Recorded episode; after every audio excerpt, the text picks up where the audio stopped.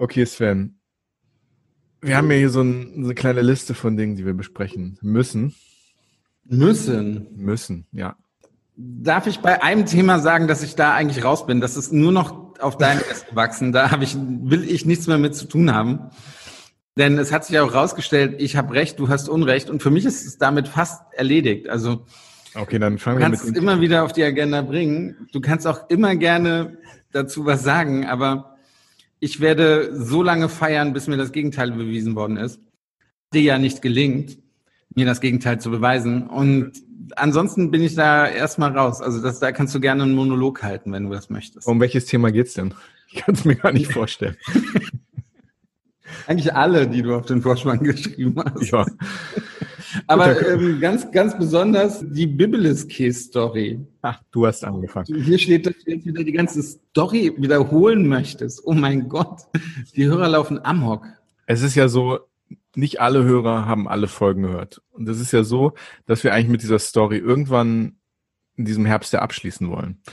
Es ist aber so, wenn wir einfach sagen, Leute, ihr müsst euch alle Folgen anhören, wenn ihr wissen wollt, worum es geht. Es ist einfach so, in der allerersten Folge von Hin und Weg haben wir in der Schnellfragerunde unseren ersten Gast, den Rainer Stoll, den Geschäftsführer von Travel to Nature, gefragt, ob er lieber Biblis Käse oder ein anderes Gericht isst. Und er hat sich gegen Biblis Käse äh, entschieden.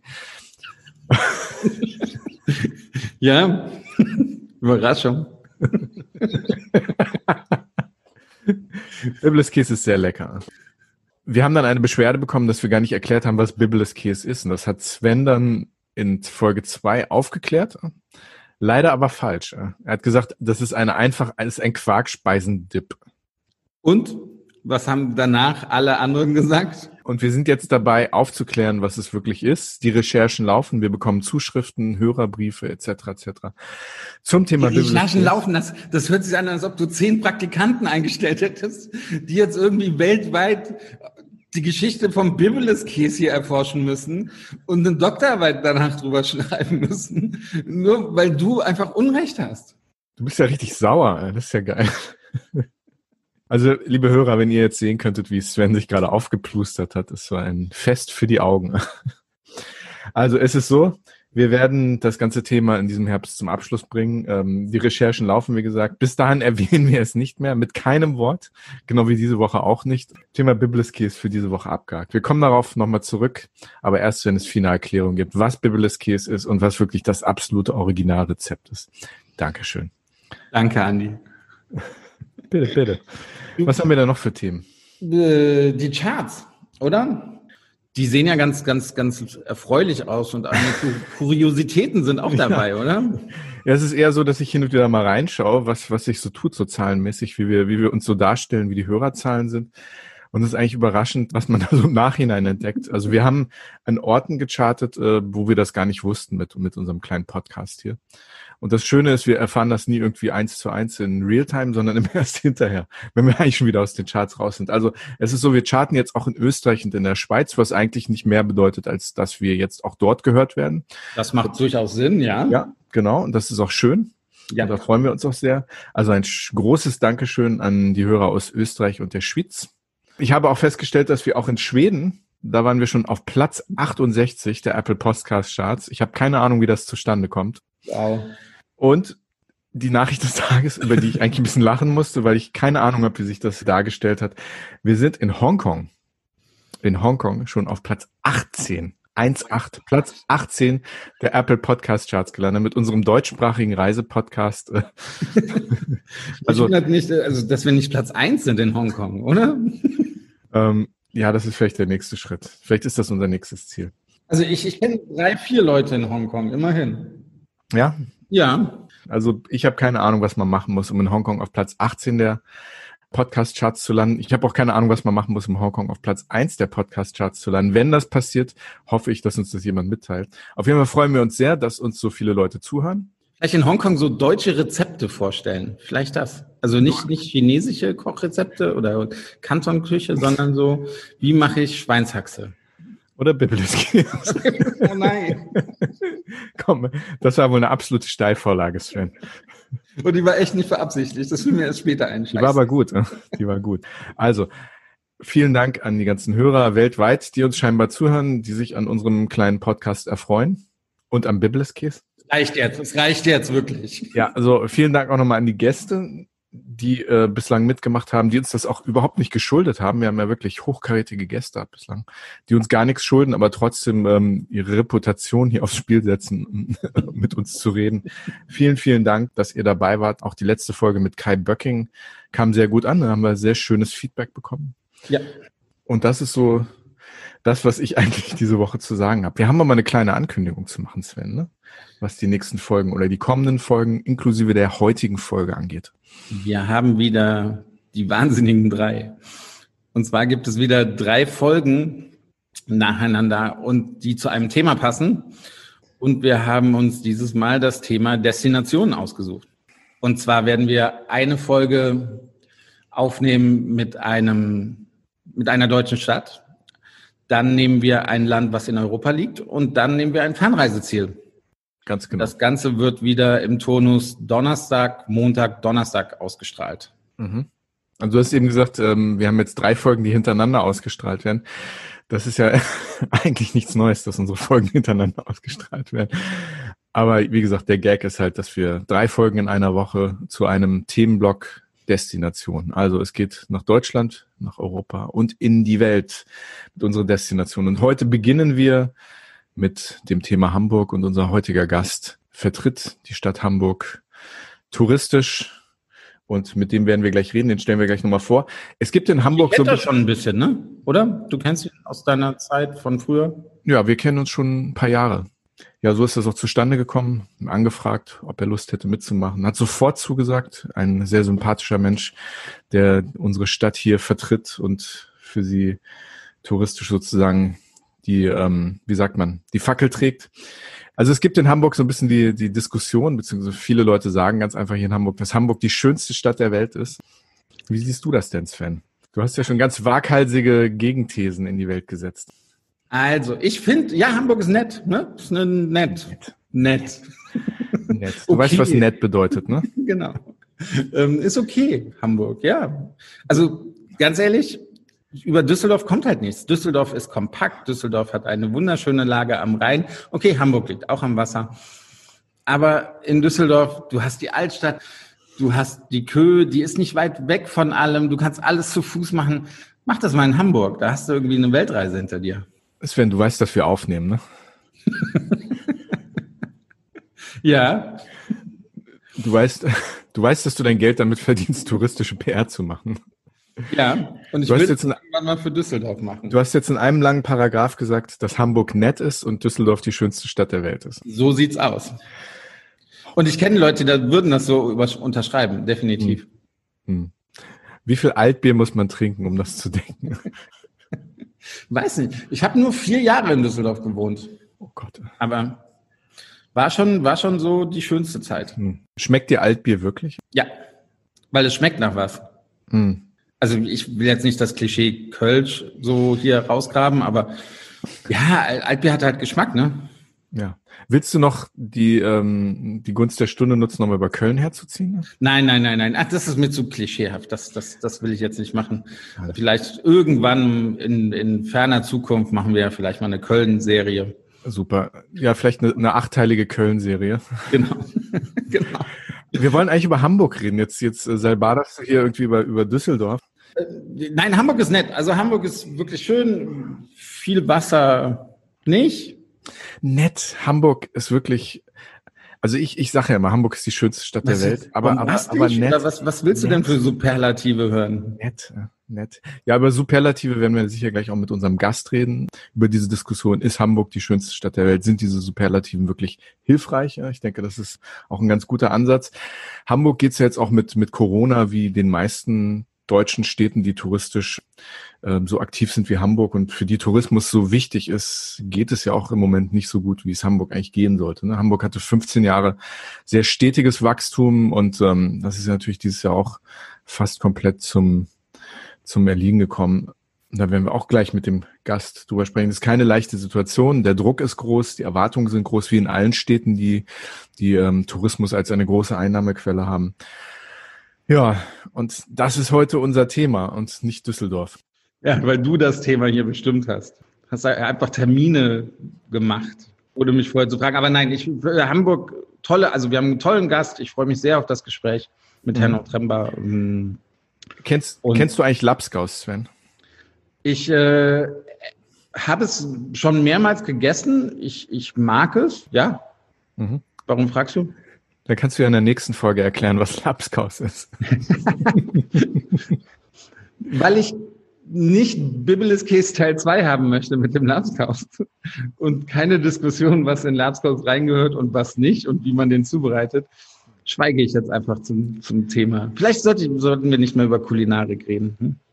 Vielleicht ist das eine gute Idee. Nach Biblis Käse, nach Hunsrücker Eierschmier, Lapskaus. Vielleicht schreiben wir mal ein Kochbuch zusammen, du und ich. Ja, ja das wäre das wär, das wär spannend, ja. Die schönsten Rezepte. Du kannst ja auf Instagram auch mal ein Lapskaus-Rezept einfach posten. Solange es kein Bild von Lapskaus ist. Ich finde aber eigentlich finde ich es ganz lecker. Also ich glaube, keine Ahnung, was da genau drin ist, aber eigentlich finde ich es ganz, ganz lecker. Sven, ich glaube, unser Gast wartet auf uns. Ja, ja, fragen wir ihn doch gleich mal, was, ob er Lapskaus mag oder nicht. Hin und weg. Der Reisepodcast mit Sven Meyer und Andi Jans.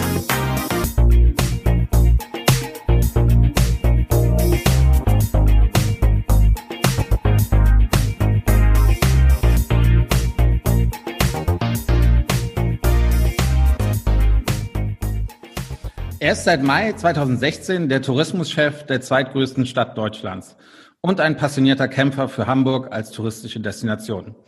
Dennoch ist er für Ruhe und Augenmaß bekannt, was ihm punktuell auch ein wenig Kritik eingebracht hat.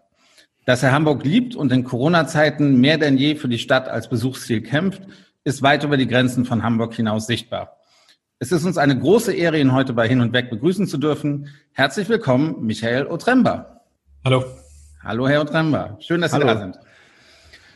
Wir fangen gleich an. Wie geht's dem touristischen Hamburg? Also wir können uns sicherlich vorstellen, dass die Zahlen ja nicht mehr ganz so toll sind wie noch in den Jahren zuvor. Dennoch Deutschland als, als Reiseziel boomt. Wie kann Hamburg davon profitieren? Wie ist derzeit die Lage bei Ihnen? Ja, wir kommen aus einer aus einer Phase von 19 Jahren, in denen wir Rekorde geschrieben haben, wenn man das an den Übernachtungszahlen festmacht. Und ich erinnere mich noch, wir haben im, Februar eine Pressekonferenz durchgeführt und haben den 19. Rekord in Folge kommuniziert und haben auch sehr selbstbewusst in Aussicht gestellt, dass wir uns nächstes Jahr wieder hier treffen und den 20. Rekord in, äh, kommunizieren werden können. Und dann kam natürlich alles anders und das haben wir alle ähm, am eigenen Leib hautnah erlebt. Ähm, ich würde sagen, dass wir so den größten Schock verdaut haben, erstmal im April, Mai. Ähm, und dass jetzt zum Glück wir auch wieder erkennen, dass wieder mehr Gäste nach Hamburg kommen, was für mich auch kein Wunder ist, weil es einfach eine sensationelle und tolle Stadt ist. Aber wir sehen schon auch, dass wir uns natürlich auf einem ganz anderen Niveau befinden als noch 2019 oder in den Jahren zuvor. Hat denn in Hamburg alles wieder auf? Restaurants, Museen, äh, Hotels sowieso? Auch ich, ich war schon zweimal jetzt in Hamburg in den letzten Monaten. Da wirkt es relativ normal alles. Ja, es ist, ich war am Wochenende in der Stadt unterwegs und der Jungfernstieg war voll, die Innenstadt war gefühlt voll, ähm, aber hat alles wieder auf? Nein, das ist noch nicht der Fall. Ja, ähm, weil wir äh, auch große Veranstalter natürlich haben, beispielsweise Stage Entertainment oder auch, es war ja geplant, äh, Mitte März, dass Harry Potter neu aufgeführt wird. Die Premiere sollte Mitte März stattfinden. Und da ist inzwischen ja auch die Entscheidung getroffen worden, dass, dass die Premiere von Harry Potter im April erst stattfinden wird. Also es öffnet, es hat viele schon wieder geöffnet, ähm, aber einige haben weiter auch noch die Tore und Türen geschlossen. Können Sie so ein bisschen aus den Gesprächen mit Hamburger Unternehmern, auch aus den, von den touristischen Leistungsträgern so ein bisschen qualifizieren, aber nicht quantifizieren, wie, wie jetzt so die Stimmung im Moment ist? Also ich kriege einiges mit, aber Sie kriegen ja sicher noch viel, viel mehr mit. Wie ist so, so im Moment so, so die Stimmung, wenn Sie so den Puls der, der Stadt messen? Ich würde sagen, ähm, Zuversicht und Optimismus macht sich breit. Also in der ersten Phase der, der Corona-Krise hat mich sehr begeistert und aber auch überrascht, muss ich gestehen, mit wie viel Ruhe, Haltung die touristischen Partner nach Lösungen gesucht haben. Also die sind sich sehr schnell dieser Situation irgendwie bewusst gewesen und gesagt, okay, wir müssen jetzt schauen, dass wir die, den Kostenpunkt, den Kosten, äh, die Kostenseite reduzieren. Äh, wir müssen Lösungen finden mit unseren Vermietern. Und das war alles sehr zielgerichtet, um Krisenmanagement zu betreiben. Ich würde fast auch sagen, so eine Art, das ist Hamburger Style. Ne? Also wir nehmen eine Herausforderung an und versuchen eine Lösung zu finden. Und dann hat man diese Lösung gefunden in vielen Fällen und jetzt macht sich Optimismus und Zuversicht wieder breit, aber auch eine, ein Bewusstsein, dass es halt kein Sprint ist und auch ein Bewusstsein, dass es nicht morgen vorbei sein wird und ein Bewusstsein, dass wir uns mit einer ganz neuen Situation vertraut machen müssen. Ich glaube, die, wenn wir uns die Zahlen anschauen, ist, hat sich Hamburg inzwischen auf ein Niveau an Gästezahlen zurückbewegt, was mit dem des Jahres 2005 vergleichbar ist. Das heißt, die Branche ist um 15 Jahre zurückgeworfen worden. Aber die Infrastruktur ist ja gewachsen bis ins Jahr 2020. So, und wir, auf einmal reden wir über einen Überhang an Angebot, was wir nie erwartet hätten, dass das mal so kommen könnte. Aber trotzdem sind sich alle auch der Stärke, ich sage mal, des in Anführungsstrichen Produktes Hamburg bewusst. Also wenn einer durch die Krise kommen wird, dann ist es Hamburg in meinen Augen. Hm. Sie haben letztes Jahr gab es so eine kleine Kontroverse, als Sie sich dagegen ausgesprochen haben, dass Hamburg als als touristische Destination immer mit so Superlativen ähm, belastet wird, also im negativen wie im positiven Sinne. Da ging es um diesen Artikel in der Neuen Zürcher Zeitung von dem Marco ja. Maurer, der der der wirklich ähm, im Negativen über die Stränge geschlagen hat in seiner Beschreibung von Hamburg. Und da wurden sie, glaube ich, auch ein bisschen missverstanden, weil sie sich halt gegen negative, aber auch ein bisschen gegen diese positiven Superlativen äh, ausgesprochen haben. Und Hamburg wird von manchen Leuten immer als hier vor allem als, als die schönste Stadt der Welt bezeichnet. Der Maurer hat damals gesagt, dass Hamburg zu protestantisch sei. Und ich habe diesen Sommer, ich lebe ja auch hier in Hamburg, ich habe die Stadt wirklich als, als das komplette Gegenteil kenn kennengelernt. Und ich wollte Sie einfach mal fragen, glauben Sie, dass Hamburg sich durch Corona geändert hat, dass Hamburg lockerer geworden ist oder noch lockerer, als es sowieso war? Was, was ist Ihre Einschätzung? Also ich habe diesen Sommer die Stadt als, als ganz anders wahrgenommen als sonst. Also noch besser als sonst. Wie haben Sie sie wahrgenommen? Also es ist eine gewisse Entspanntheit, obwohl die Lage so angespannt war, touristisch, hat sich so nach innen rein, also für die Hamburger Bewohner hatte ich den Eindruck, dass die Leute sich auf sich besonnen haben und, und sich hier etwas gelöst hat, was, was mhm. sich in den Sommern davor, na, weil, weil, weil wir auch alle und anders unterwegs waren, doch ganz anders dargestellt haben. Und ich, ich, ich fand, das war schon ein, eine merkliche Änderung vom, vom Klima hier. Wir hatten auch die ganzen Großveranstaltungen nicht, die dieses Jahr ausgefallen sind. Ähm, also das, das Feeling in der Stadt war schon ganz anders. Ich kann persönlich aber auch gar nicht so das ganz genau beschreiben. Aber was, was haben, haben, haben Sie den Eindruck, dass sich Hamburg geändert hat in den letzten Monaten oder dass sich da was getan hat? Na, ich glaube, dass, dass diese Krise grundsätzlich dazu führt, dass man andere Prioritäten setzt. Und hm. äh, das kann man im Kleinen wahrnehmen, glaube ich, in der Familie, wenn man vorher den Fokus gesetzt hat aufs Verreisen oder in einem Unternehmen Unternehmen. Im Unternehmen gibt es auch immer wieder, ich sag mal, unterschiedliche Aufgaben, die man irgendwie zu lösen hat und dann spielen auch Befindlichkeiten eine Rolle. Und so eine Krise sorgt aber eher dafür, dass man, glaube ich, sich erstmal hinter einem Ziel versammelt und das ist irgendwie durch diese Krise zu kommen, als Unternehmen, aber auch als Stadt. Ja. Und dann in so einer Krise ist in meinen Augen ist nie Zeit für Befindlichkeiten oder Eitelkeiten, sondern man muss irgendwie Lösungen finden. Und damit einhergeht vielleicht auch eine gewisse Gelassenheit gegenüber Themen, zu denen man sich sonst vielleicht irgendwie eher kritischer äußern würde oder die einen sonst viel mehr Energie kosten. Und jetzt sagt man, nein, ich habe gar keine Zeit und gar keine Lust und gar keine Energie, mich mit solchen Nebenthemen auseinanderzusetzen. Hm. Ähm, wir haben ein Problem und da müssen wir jetzt irgendwie gemeinsam durch. Ob das jetzt schon eine, ich sag mal, eine, ein Kulturwandel in der Stadt ist, das würde ich nicht sagen, sondern es ist genau das passiert, was man in so einer Zeit machen muss, sich auf ein Ziel fokussieren. Und die Diskussion, die wir im, im Sommer hatten, die entbrannte ja immer wieder auch an der, an der Frage, sind wir wirklich die schönste Stadt der Welt? So, und, und da finde ich ehrlicherweise, wir haben das überhaupt nicht nötig, das so zu formulieren. Also ja. wir sind eine wunderschöne Stadt, aber lass uns lieber andere Leute diesen Superlativ über Hamburg verwenden, als dass wir es selber tun. Ja, ähm, da können wir selbstbewusst genug sein und sagen, das müssen wir gar nicht selber machen. Und jeder, der mal in Wien war oder in Auckland oder Melbourne, weiß, ähm, auch das sind wunderschöne Städte. Ja. Sie und damit Hamburg als Destination war ja in den letzten Monaten schon sehr früh wieder präsent in den Medien und haben Werbung für die Stadt gemacht, also lokal wie auch national. Mhm. Ich, ich glaube, nicht viele andere Destinationen, also zumindest Städtedestinationen in Deutschland, haben das in dieser Form getan. Also mit Initiativen wie Die Welt in meiner Stadt.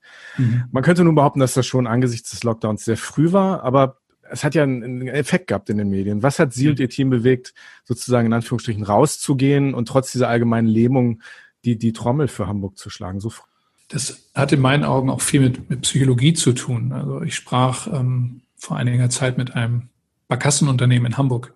Mhm. Und der beschrieb so seine Situation, so, ja, ich habe mich entschieden, ich lasse meine Flotte erstmal nicht fahren.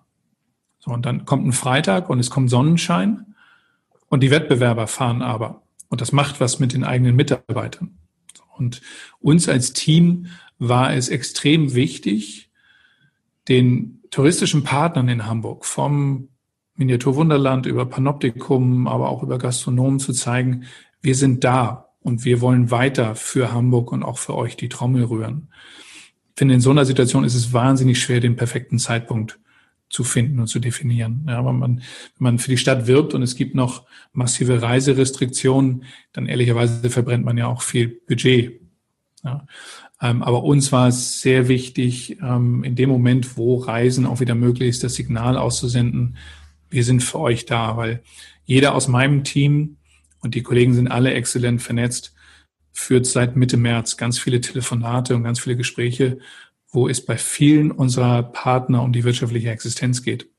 Und das wir haben die als Unternehmen die, ich sag mal, komfortable Situation, dass wir nicht sofort über unsere wirtschaftliche Existenz reden müssen, weil wir halt mit der Stadt als Hauptgesellschafter ähm, ein relativ sicheres Unternehmen sind. Aber trotzdem äh, diese Auseinandersetzung mit den Partnern, die Diskussion, das Dasein im Dialog ist für jeden von uns auch Verpflichtung, wirklich das Beste zu geben für Hamburg und für diese Partner.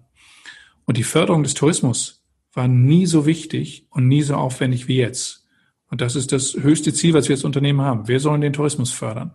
Und diese, diese Branche liegt, liegt am Boden, ja, mit dem Gesicht im Boden. Und deswegen gilt es jetzt, alle Kräfte zu bündeln, um, um diese wunderschöne Branche wieder auch aufzurichten. Schauen wir doch mal in die Kristallkugel. Was, was denken Sie denn, wie der Herbst, Winter und dann auch äh, 21 für, für Hamburg verlaufen wird? Haben Sie da schon, kann man überhaupt planen, kann man Ziele sich setzen oder, oder muss man einfach sehr spontan gucken, was, was passiert weiter? Ja, also wir erleben jetzt seit Mai einen leichten Anstieg wieder der Gästezahlen. Wie gesagt, auf einem ganz anderen Niveau, als, als wir es alle vor der Corona-Zeit gewohnt waren. Ähm, wir gehen davon aus, dass dieser Anstieg, dass es auch weitergehen wird. Auf der anderen Seite, der Winter naht, ja, um mit den Worten von Game of Thrones irgendwie auch zu, wird man nicht verklagt, wenn man das sagt? Oder Winter ist coming? Ich hoffe nicht. Vielleicht eine Rolle angeboten oder so. ähm, also das, das ist schon ein Thema, dessen wir uns auch sehr bewusst sind. Ja, und das wird Auswirkungen haben auf die Gastronomie. Ich glaube, dass, dass einige der Gastronomen durch die gelockerten Regelungen, was Außengastronomie angeht, viel wieder auch kompensieren konnten. Aber wird das auch im Oktober, im November, im Dezember, und da habe ich gehört, soll es in Hamburg durchaus auch mal kälter und regnerischer werden, wird das da auch noch möglich sein. Ja. Mhm. Und von daher sind wir uns der, der Situation, die da im Winter vielleicht drohen kann, durchaus bewusst. Und dann hängt es in der, glaube ich, sehr, sehr stark auch an den, an den Reiserestriktionen ab und am Infektionsgeschehen. Sodass im Moment, glaube ich, gar nicht die Zeit ist, jetzt große Strategien zu entwickeln, ich würde es mal so, so formulieren, wir sind im Moment auf so einer Eisscholle unterwegs und die ist vom Rest des Eises irgendwie getrennt und diese Scholle wird immer dünner so ein bisschen und ist total wackelig. Und jetzt ist unsere Richtung erstmal, wir müssen erstmal wieder an das Packeis rankommen, um uns da anzudocken, um wieder so ein stabiles Fundament zu haben. Und dann werden wir je nach Infektionsgeschehen, glaube ich, unsere Maßnahmen ausrichten müssen. Ich habe so die grundsätzliche Überzeugung, wenn sich ein Land resilient gezeigt hat, dann ist es Deutschland. Mhm. Ja, und wenn eine Stadt als resilient bekannt ist, dann ist es Hamburg. Und ich persönlich bin total froh, ähm, wie, wie unsere Politik agiert, mit welcher, mit welchem Verantwortungsbewusstsein, aber auch mit welcher Entschlossenheit und fühle mich da sehr gut aufgehoben.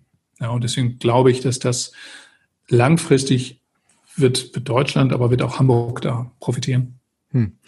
Jetzt haben Sie gerade Resilienz Hamburg angesprochen. Sie sind ja eigentlich echter Hanseat, ne? Sie sind, wenn ich das richtig gesehen habe, geboren in der Hansestadt Stade, oder? Ja, äh, okay, das ist richtig, ja. Aber auch nicht drei Generationen. Ich glaube, das gehört ja immer dazu. Ah, okay. Aber es hat Sie relativ früh, sage ich mal, also aus Hamburger Sicht in den, in den deutschen Süden getrieben. Sie haben in Bayreuth studiert, mhm. in Frankfurt, Düsseldorf gearbeitet. Sie haben lange in München gelebt, gearbeitet, haben dort bei 1860 München, das äh, haben Sie, waren Sie Marketing ähm, VP, wenn ich das richtig, richtig ausdrücke. Und Sie waren als Vizepräsident und Marketingleiter des äh, Münchner Flughafens acht Jahre mhm. tätig. Wie ist dann Ihre persönliche Bilanz? Nach, jetzt sind Sie fast sechs Jahre wieder in ja, Hamburg. Viereinhalb. Viereinhalb, viereinhalb ja. Jahre wieder, wieder in Hamburg. Wie ist denn? Es hängt davon ab, wann Sie den Podcast aussenden wollen. Also wenn Sie essen oder wir haben, passt das. Nächstes Jahr. nein, nein. Wie, wie ist denn so Ihre persönliche Bilanz nach, nach fast fünf Jahren zurück im deutschen Norden, privat und beruflich? Ähm, also für mich war es sehr, sehr leicht, hier anzukommen. Ja, also mhm. Sie haben es gesagt, Stade geboren und dann bin ich in Eckernförde groß geworden. So, und das, das Nordische ähm, hat mir total geholfen, um hier anzukommen. Mhm. Ich hatte so den Eindruck, dass ähm, die Hamburger sehr schnell gesagt haben, ja, das ist einer von uns. Also zwar nicht Hamburger und auch nicht drei Generationen, aber zumindest irgendwie kommt aus dem Norden. Das hat vielen auch die Sorge genommen. Ähm, ich habe mich mit der Entscheidung, München zu verlassen und, und diese Aufgabe hier anzunehmen, ich habe das irgendwo jetzt auch in einem anderen Zusammenhang erwähnt, für Bewegung entschieden, weil ich Lust hatte auf was Neues wieder. Ich hatte Lust auf Herausforderungen.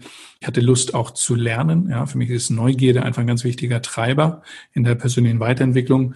Und meine Lernkurve in den ersten sechs, zwölf, 18 Monaten war enorm steil. Also das war atemberaubend. Von daher ähm, ist, ist meine, meine Bewertung der letzten vier Jahre, ich bin bin sehr in dieser Rolle angekommen. Ich liebe diese Stadt. Ähm, ich finde, es ist eine, eine tolle Aufgabe, die wir mit dem Team wahrnehmen dürfen. Ähm, und ich finde auch, wir haben in den letzten viereinhalb Jahren wahnsinnig viel verändert und auch neu gestaltet. Und ich bin froh, dass wir das getan haben. Ich glaube, dass das, ähm, hätten wir das nicht getan, würden wir als Unternehmen deutlich schwerer durch die Krise kommen, als es jetzt der Fall ist. Und jetzt ist es aber auch so, dass ich sage, diese, diese Krise, die rüttelt uns alle nochmal so richtig durch. Und wenn man für Veränderungen wirbt, dann ist, glaube ich, die Reaktion von vielen, wenn es eh erfolgreich ist, warum müssen wir das denn jetzt machen? Also läuft doch alles. Warum jetzt irgendwie noch große Veränderungen? Wir haben doch gar keine Notwendigkeit. Und von daher weiß ich auf der einen Seite sehr zu schätzen, dass wir diese Schritte der Veränderung gegangen sind, glaube aber, dass es jetzt noch umso erforderlicher ist, dass Veränderungen eingeleitet werden. Also eine Haltung, ähm, ich bezeichne es mal mit Havisoma, also haben wir schon immer so gemacht, funktioniert einfach nicht mehr, ja, weil dieses haben wir schon immer so gemacht, war vor Corona vielleicht richtig, aber jetzt gibt uns keiner mehr eine Garantie, dass es richtig ist. Ich glaube, jetzt ist es total wichtig, dass wir Schritte im Sinne von Digitalisierung, Dialog, persönliche Kommunikation, dass wir die mit sieben Meilenstiefeln angehen. Und da habe ich total Lust drauf. Also ich glaube, ähm, die Herausforderung ist so groß wie nie. Und das gibt mir wahnsinnig viel Energie, jetzt diese Schritte auch gemeinsam mit dem Team anzugehen. Wo liegen denn die großen Unterschiede zwischen jetzt so einer Stadt wie, wie Hamburg, für Hamburg zu, zu arbeiten und für einen Flughafen oder für, für 1860 äh, München? Bereuen Sie es vielleicht auch gerade so ein bisschen, so, so einen schwierigen Job gerade äh, ja, angenommen zu haben? Nee, gar nicht. Gar nicht. Also das ist sowohl Stadt als auch Aufgabe. Ähm, ich habe das am, am Wochenende meinem, meinem Trauzeugen noch erzählt. Es passt ja, ich kann es, glaube ich, gar nicht jetzt offiziell sagen, aber wie Arsch auf Eimer zu mir. Ja, also es ist einfach, äh, ich finde diese Rolle toll, ich finde diese Aufgabe klasse. Ähm, und dass es jetzt schwerer wird, naja, ehrlicherweise, ich bin jetzt auch nicht irgendwie kurz vom Rentenalter. Ich habe jetzt nicht irgendwie einen Job gesucht, wo ich noch etwas verwalte, vielleicht sechs bis zwölf Monate, sondern ich habe ja Lust, was zu bewegen. So, und die Notwendigkeit ist jetzt einfach da, noch mehr zu bewegen als vorher. Also, nee, gar nicht. Im, im Gegenteil. Das, was ich auch vorhin sagte, diese Verpflichtung auch, ähm, gegenüber den touristischen Partnern da zu sein, Orientierung zu bieten, ähm, die empfindet jeder hier aus dem Team noch größer und empfindet jeder noch größer als vorher. Hm. Ja, die Beziehung, das, das ist auch etwas, was, was in den letzten, also was ich seit viereinhalb Jahren so wahrnehme, aber viele Kollegen, die schon länger da sind, äh, spüren das natürlich auch schon länger. Da gibt's ganz enge Bindungen zueinander. Das sind ja nicht nur professionelle Beziehungen, sondern dann zu merken, dass es einem, einem Unternehmen oder den Menschen in den Unternehmen nicht gut geht, das sorgt dafür, dass man noch mehr Gas gibt und sich da ins Zeug legt. Mhm. Ja.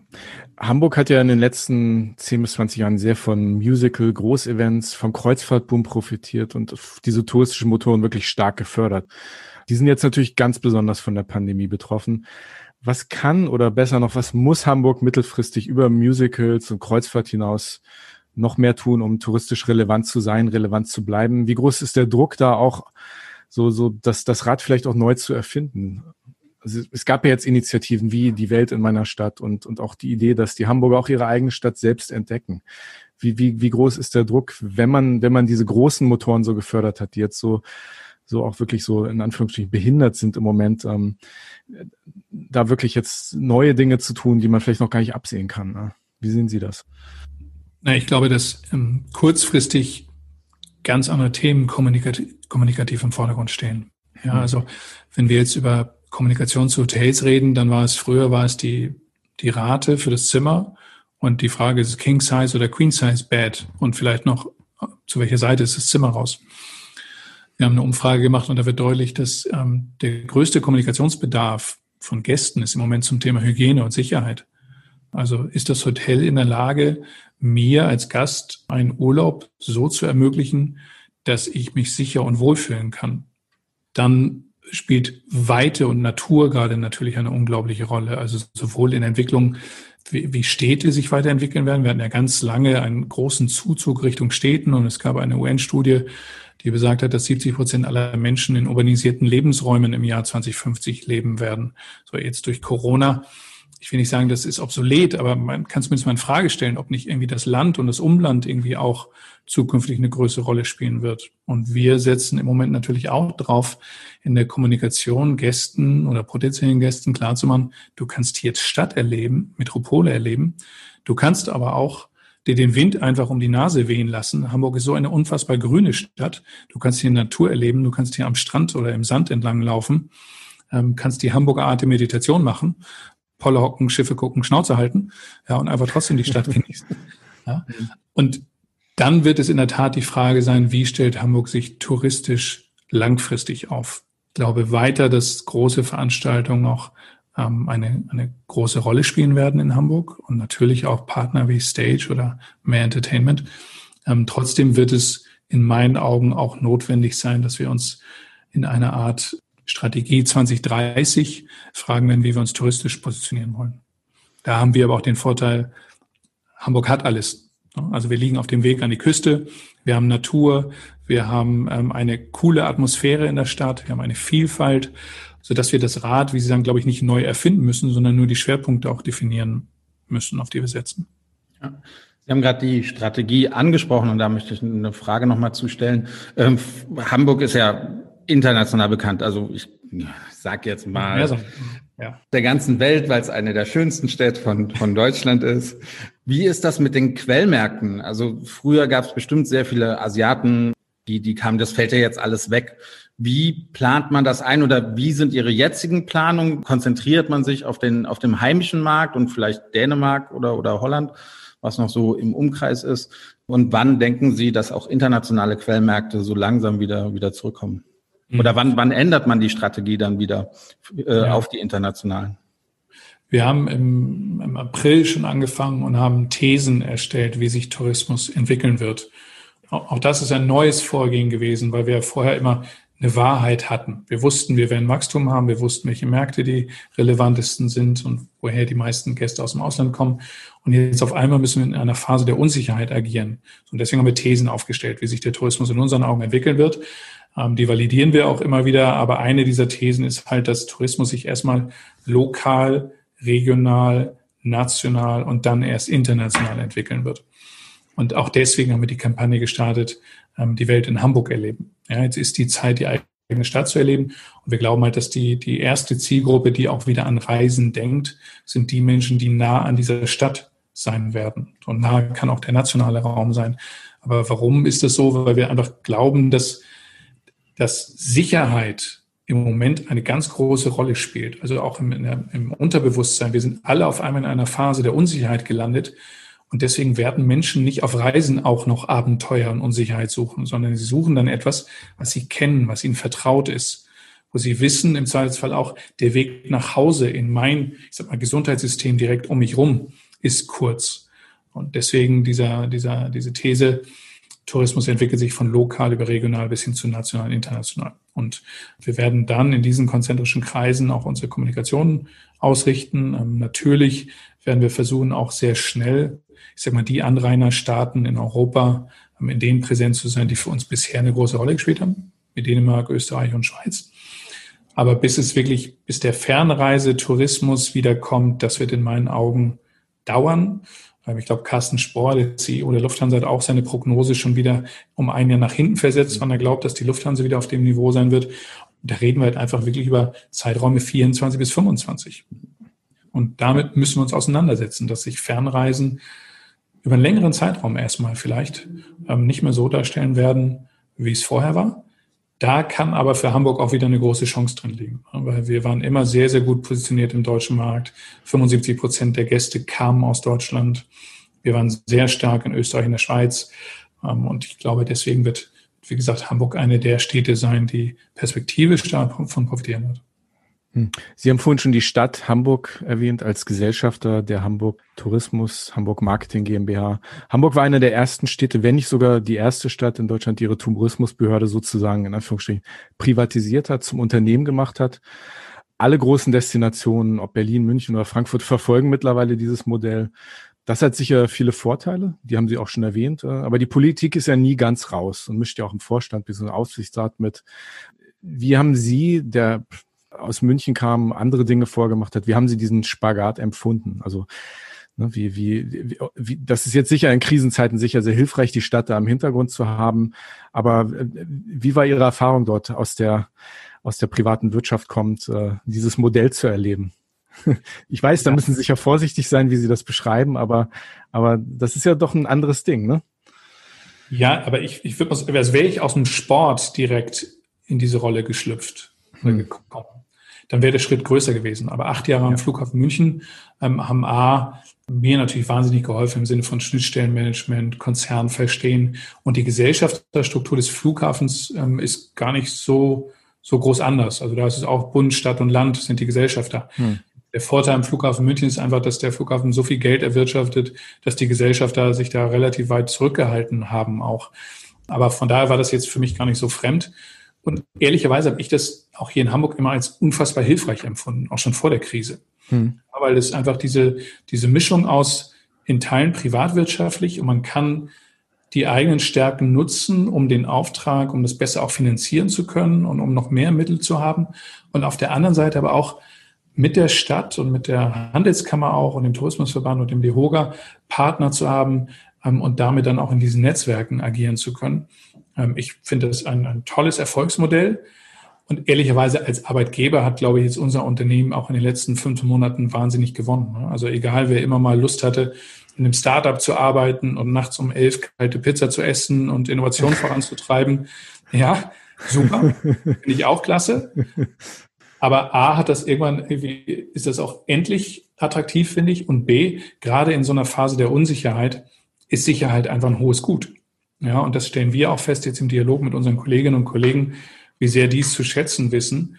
A, wie klar wir auch kommunizieren, B, dass eine gewisse Sicherheit da ist und C, dass wir einen Gesellschafter haben mit der Freien und Hansestadt, der auch eine gewisse Kontinuität einfach zusichert. Hm. Spüren Sie da irgendeinen Druck gerade von der Stadt oder, oder haben Sie freie Hand gerade mehr oder weniger? Na, ich glaube, in so einer Rolle als, als Tourismus- oder Marketingchef wäre es ungewöhnlich, wenn es irgendwie keinen Druck gäbe. Ja, das ist, das ist. Gut, aber jetzt sind ja die Karten neu gemischt. Das ist alles neu. Man kann alles auf Corona schieben. ja, ja, aber das, so funktioniert es dann irgendwie dann doch nicht. Ähm, nein, aber es ist, ähm, es sind sich alle und da auch wirklich die, die Vertreter hier aus der Behörde, alle sind sich dieser Sondersituation einfach bewusst. Ja, also da geht keiner auf mich zu und sagt, du musst doch jetzt aber irgendwie wieder die Übernachtungszahlen herzaubern, wie es vorher der Fall War, sondern ähm, es, ist, es ist sich jeder dieser außergewöhnlichen Situation bewusst und deswegen ziehen da auch alle an einem Strang und versuchen irgendwie gemeinsam durch diese Krise zu kommen. Hm. Sie haben vor kurzem gesagt, wenn Tourismus eine Aktie wäre, dann würde ich jetzt kaufen. Oder zumindest ja. wurden Sie so zitiert. Was spricht denn für Hamburg als Aktie? Was für touristische Vorteile hat die andere, hat die Stadt, die andere Städte nicht haben? Welche Dividende, glauben Sie, bringt Corona der Stadt Hamburg? Ja, ich, ich erkläre das vielleicht erstmal. Ich habe gestern eine Freundin getroffen, die sagte, du, ich habe jetzt Tourismusaktien gekauft, ich weiß nicht, ob das ein guter Tipp war. Da ich gesagt, ja, das war auch nicht ganz meine Botschaft, ehrlicherweise. Aha. Also mit der Aussage ähm, möchte ich natürlich Folgendes zum Ausdruck bringen. Man, man soll ja immer Aktien möglichst kaufen, wenn sie niedrig sind. So, und wir sind auf einem Niveau angekommen, wie gesagt, von 2005.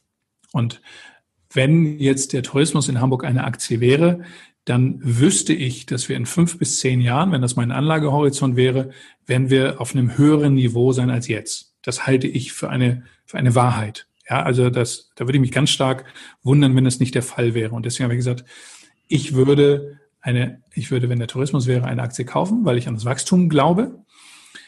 Aber ich kann natürlich überhaupt nicht sagen, auf welchem Niveau wir irgendwie landen werden. Ja, also klar ist, glaube ich, wir müssen alle auch den, den Schalter im Kopf umlegen, dass wir uns nicht messen an den Übernachtungszahlen beispielsweise 2019.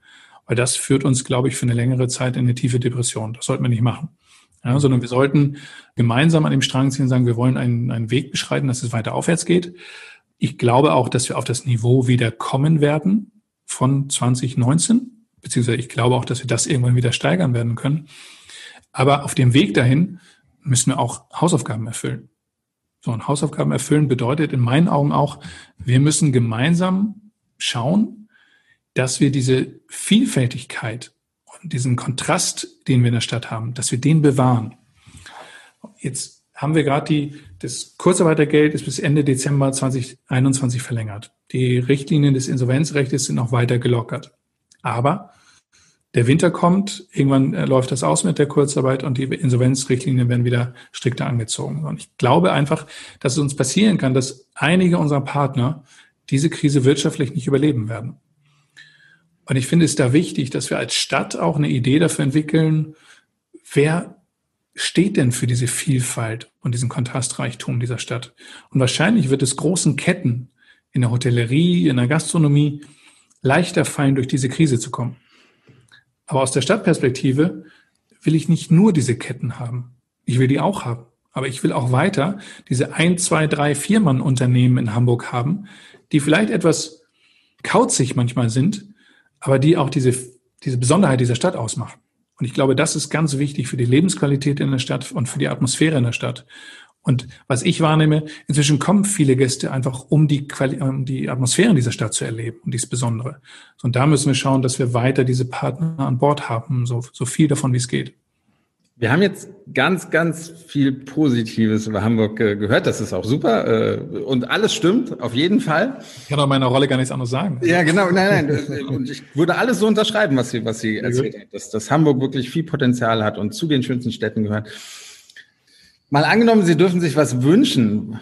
Was fehlt in Hamburg? Was wünschen Sie sich noch zu, für Hamburg? Ähm, Sie haben gerade gesagt, äh, Hamburger äh, Wellness, äh, hinsetzen, Schiffe gucken, äh, Schnauze halten ist es vielleicht hinsetzen im Biergarten, äh, Schiffe gucken und sich mit anderen Leuten unterhalten oder, oder ist es äh, auch mehr Flugzeuge gucken? Was, was würden Sie sich wünschen? Ist ja auch immer eine Chance. Also Covid-19 kann ja auch wirklich als Chance gesehen, dass man so ein paar Sachen auch, auch, auch am, am Image oder sowas ein bisschen verändern kann.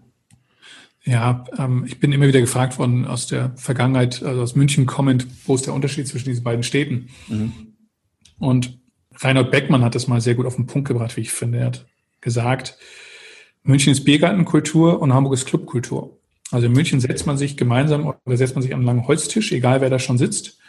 Ähm, und es ist ein ganz normaler Vorgang. Man sagt kurz Servus und dann packt man irgendwie seine eigene Brezel oder sein eigenes Essen aus und trinkt irgendwie gemeinsam eine Maß Bier. Und Hamburg war lange Zeit vielleicht nicht so offen.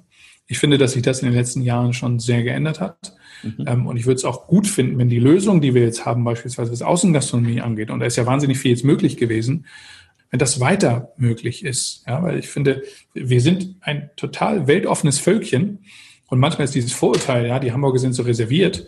Ich halte das für ähm, nicht mehr zeitgemäß. Ja, und es regnet ja auch dauernd in Hamburg. Ach, Liquid, Liquid Sunshine, überhaupt nicht. Nein, auch das Wetter ist besser geworden. Also diese, diese Kultur einer weltoffenen Stadt, ich glaube, das passt zu dieser Stadt, das ist Teil der DNA. Und der Anspruch dieser Stadt ist natürlich als Metropole und als zweitgrößte Stadt in Deutschland auch, dass wir international wahrgenommen werden wollen. Ja, und wir diskutieren immer wieder, müssten nicht viel mehr ähm, Gäste aus Asien oder aus den USA nach Hamburg kommen. Und das ist etwas, jetzt komme ich von dem, von dem Flughafen, der war ein Hub. Ja, das heißt also einer der zwei Hubs für die Lufthansa. Ähm, von dort aus wurden die Flüge verteilt und eine stärkere Internationalisierung hängt halt einfach auch sehr stark mit dieser Infrastruktur zusammen. Mhm. So, und das ist in Hamburg nicht der Fall. Ja, man hat in den 60er Jahren einfach mal entschieden, dass dieses Flughafenprojekt Kaltenkirchen, dass das nicht realisiert wird. Ähm, in der Zeit hat München entschieden, dass man rausgeht aus der Stadt und das war die, die Basis für ein, ein anderes Wachstum und einen anderen Weg des Flughafens. Aber das ist eine Situation, mit der wir umgehen müssen. Ja, das werden wir nicht, nicht ändern können. Aber was ich mir wünschen würde, ist, dass wir weiter diese Ambitionen haben Und ich finde, da hat uns die Elbphilharmonie auch sehr geholfen. Ja, also weil dieses Haus ist total unhanseatisch. Ja, also das hanseatische Selbstbewusstsein ist da, aber man ist sehr zurückhaltend. Die Elbphilharmonie steht da und schreit in die Welt hinaus, ich will eines der drei besten Konzerthäuser der Welt werden. So. Und das ist die Ambition, die ich auch für Hamburg sehe. Ja, also ich sehe überhaupt keinen kein Rückstand gegenüber Kopenhagen, Amsterdam, ähm, Barcelona, London. Hamburg kann in der gleichen Liga mitspielen. Und ich finde, diese Ambition sollten wir haben und darüber sollten wir auch reden. Hm. Sie sagen das ganz unaufgeregt, wo Sie gerade äh, Kopenhagen erwähnen. Ich habe gerade dieses Zitat gelesen von einem der Kopenhagener Stadtplaner, der gesagt hat, er möchte am liebsten das Kopenhagener Cruise Terminal in die Luft sprengen. Weil er möchte dass, also einer der Stadtplaner, der sagte, dass, dass sich jetzt mit Corona und all den Änderungen, ähm, dass das eigentlich nicht das Modell ist. Aber Sie gehen an das ganze Thema Änderungen und, und, und Prognose gehen Sie sehr unaufgeregt heran. Ne? Wie sehen Sie denn also wir haben eben schon über Quellmärkte geredet. Wie sehen Sie denn die Perspektive für Hamburg als als, als Treiber von touristischen Veränderungen. Also es gibt ja Destinationen in Deutschland, die, die durchaus ähm, mehr Paxzahlen haben als, als Hamburg. Aber wie sehen Sie Hamburg dort mit dieser unaufgeregten Art, die Hamburg auch hat und die, die Hamburg auch in die Welt trägt, als, als, als möglichen Treiber für Veränderung von, von Städtetourismus? Ich habe die Wahrnehmung, dass man sehr auf Hamburg schaut. Also ich bin ja in verschiedenen Gremien auch ja. ähm, präsent, sowohl national als auch ähm, international im European Cities Marketing Board. Und da hat Hamburg Gewicht. Also mit dem, was Hamburg macht und wie es Hamburg macht, wie Hamburg das Thema Marke versteht, wie Hamburg den Wandel von einer Destination Marketing Organisation hin zu einer Destination Management Organisation getrieben hat, wie wir Digitalisierung vorangetrieben haben, ähm, das wird schon sehr wahrgenommen. Und ich glaube, dass, dass da eine extrem hohe Wertschätzung dafür da ist. Bevor wir zur Schnellfragerunde kommen, drei Lieblingsorte von Ihnen, die nichts mit Hamburg zu tun haben oder auch gerne, wo haben Sie Ihren Urlaub verbracht? Drei Lieblingsorte von mir, die nichts mit Hamburg zu tun haben. Auf der Welt? Ja, ja, machen wir mal die Welt, ja. Machen wir mal die Welt, äh, groß denken, oder? Ja, ja, immer im Hamburg denkt groß, also deswegen. okay, ähm, drei Lieblingsorte. Also Socorro Island in Mexiko. Ähm, das ist ein, eine Inselgruppe, da muss man 36 Stunden mit dem Boot hinfahren. Ähm, das war bei mir seit 15 Jahren auf einer Bucketlist. Ich wollte dort immer tauchen gehen und das habe ich im letzten Jahr gemacht und das war atemberaubend. Das gehört dazu. Ähm, dann gehört Sydney dazu. Mhm. Das ist für mich die schönste Stadt der Welt und ich liebe die der Australier, dieses uh, No Worries Made. Uh, ist eine, da, da sage ich dann schönste Stadt der Welt. Ja, ja, gefährlich, gefährlich. ja, ja, absolut. Ähm, ist eine wunderschöne Stadt, eine der schönsten Städte der Welt. Hat Ihr Pressesprecher gerade einen Herzinfarkt bekommen? ja. Sollen wir es rausschneiden oder können wir es drin lassen? Nein, Nick, der sagt, es geht gerade noch. Und ähm, dann gibt es eine, eine wunderschöne kleine Insel in, in Thailand, die liegt vor Phuket, Koh Yao Noi. Ähm, und das ist Thailand noch so, wie es vor 20, 25 Jahren war. Ähm, ja, das sind so also drei Ohne Flughafen, eine Insel ohne Flughafen wahrscheinlich. Absolut, ja. ja. Dann kommen wir zur Schnellfragerunde. Die erste okay. Frage ist ganz gemein. Ne? Das ist wirklich, finde ich, in Hamburg eine der gemeinsten Fragen, die man stellt, vor allem Ihnen. Aber ich stelle sie trotzdem. HSV oder St. Pauli? HSV oder St. Pauli oder was? Ja, genau. ah, das ist echt gemein. Ich sehe gerne guten Fußball. Mhm. Wollen wir das als Antwort nehmen? Sollen wir das stehen lassen? Oder? Das lassen wir gelten als Antwort. Sind Sie deswegen von 1860 weg? Auch, auch, vielleicht auch das, ja. Das war auch, das war in der Tat auch eine Station. Also da, da muss ich jetzt auch viel dran denken, weil als ich zu den Löwen gegangen bin, damals hat man mich geholt und gesagt, pass auf, wir spielen ein Jahr zweite Liga. Ja, du machst hier die Eröffnung der Allianz Arena mit und dann spielen wir ein Jahr zweite Liga und dann spielen wir eh wieder erste Liga. Mhm. Ja. Das ist jetzt, glaube ich, 13 Jahre her. Ja. Aber inzwischen spielt dieser Verein dritte Liga. Haben Sie den Investor von 1860 mitbekommen oder waren Sie da schon? Waren Sie nee, da war ich schon weg. Da war ich schon weg. Ah, okay. Ja, weil ich glaube, die richtigen Probleme fingen ja damit eigentlich dann erst erst an. Also vorher konnte man sich, glaube ich, so ein bisschen in der zweiten Liga halten, aber dann kam da. Aber das ist eine andere ja, Geschichte. Ja, da können wir einen, einen, eigenen Podcast drüber machen. Ich glaube, ja, die wahrscheinlich schon vorher los. Den Zweit- und Drittliga-Podcast. Ne? genau. äh, zweite Frage: Lapskaus oder Schweinshaxe? Lapskaus. Richtige Antwort. Richtige wir haken das hier so ab. Falsch oder richtig? Wissen, dass, wir, dass es noch eine andere Stadt gibt, wo Lapskaus eine große Rolle spielt? Ist das Liverpool? Ja, genau. Echt? Die Liverpooler heißen Scouser, weil die auch Lapskaus essen. Ja, Okay.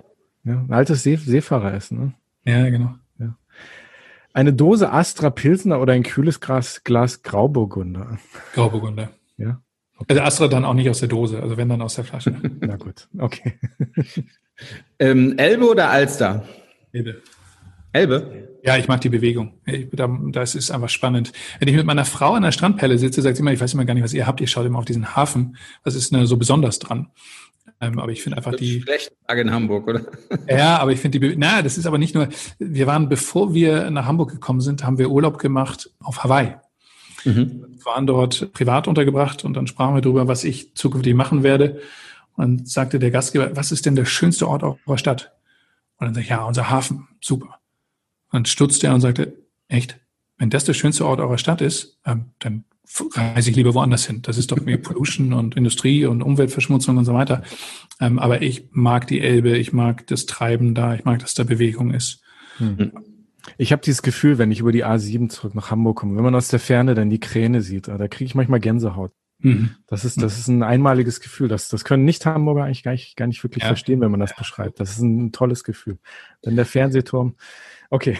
Nein, nein, nein, nein, ich, ich, ich wollte es unterstützen. Also ich wollte sagen, dass ich auch immer, äh, wenn ich mit dem Zug, ich fahre meistens mit dem Zug nach Hamburg, und dann sieht man ja auch zuerst eigentlich den, den Hafen. Und dann hört man auf, seine Zeitschrift zu lesen oder dann hört man auf, mit dem Computer zu arbeiten und man guckt dann gerne mal raus aufs, aufs, äh, aus dem Fenster und hofft irgendwie ein großes Schiff vor der Elbphilharmonie oder sowas zu, Mhm. zu sehen. Also geht mir eigentlich genauso. Es gibt wenige Städte, in denen man so schön ankommt. Also Ja. es sei denn, mit dem Flugzeug in Hamburg ist das Ankommen aus dem Süden einfach ganz besonders schön. Ne? Ja. Ob Auto oder Zug, das ist einmalig. Ja. Ja. Joggen oder Fitnessstudio?